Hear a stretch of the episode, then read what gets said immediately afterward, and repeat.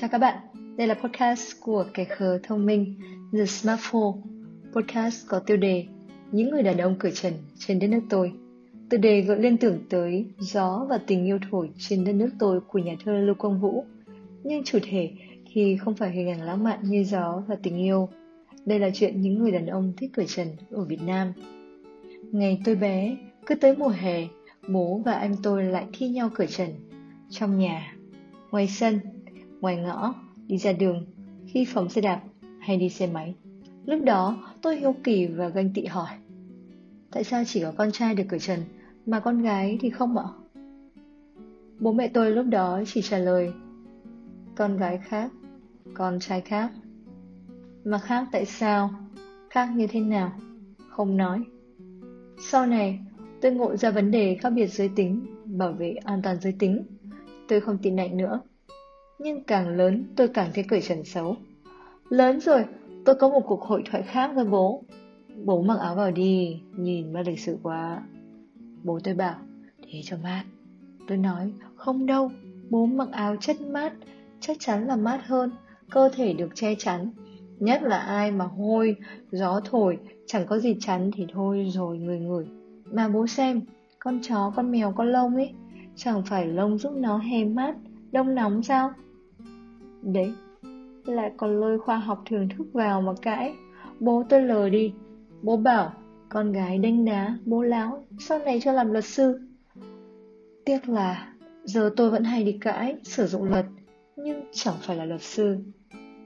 Nhà hàng xóm bây giờ của tôi có một ông bố và một ông con lớn tướng. Ở chung cư suốt ngày mở cửa cho điều hòa không khí tứ bề. Hai bố con mùa hè chuyên gia cởi trần còn đùi, lượn tới lượn lui, để đi tới thang máy, tôi phải đi qua nhà này. Mà tôi cứ phải tránh ánh mắt đi vì ngượng. Thế là chẳng dám chào. Thật, tôi tính hay ngộ. Mà cứ ngộm thế thì chẳng có hàng xóm. Vì phải chào nhau thì mới làm hàng xóm tối lửa tắt đèn được. Nhỉ?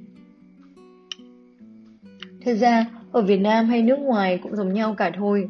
Cởi trần ở nơi công cộng thì xấu. Xấu không phải vì cơ thể người không đẹp hay những kẻ phàm phu tục tử như tôi không cảm nhận được hết những mỹ miều của hình ảnh Nuy, mà vì quần áo là một phát minh tuyệt vời của nhân loại, và quần áo cho chúng ta hàng trăm lý do để mặc chúng lên người. Này thì quần áo bảo vệ cơ thể chúng ta trong điều kiện thời tiết cực đoan. Này thì người đẹp vì lụa, trang phục đẹp làm chúng ta đẹp hơn. Hay nó ảnh hưởng đến cảm xúc nữa. Những ngày đẹp trời, bằng một chiếc áo vàng tươi tung tăng ra ngoài đường, tôi thấy mình như một tia nắng vui vẻ.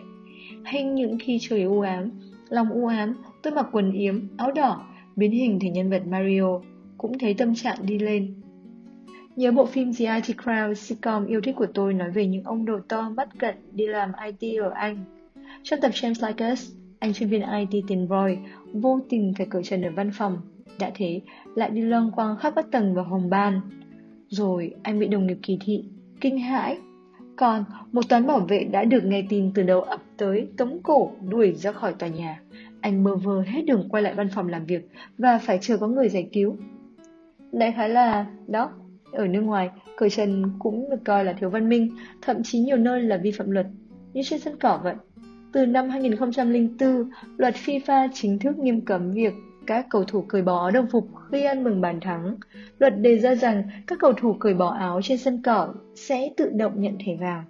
Liên đoàn cho rằng đây là một hành vi phi thể thao còn đối với những nước Hồi giáo, hành động cởi trần được coi là một hành động xúc phạm, sỉ nhục người nhìn.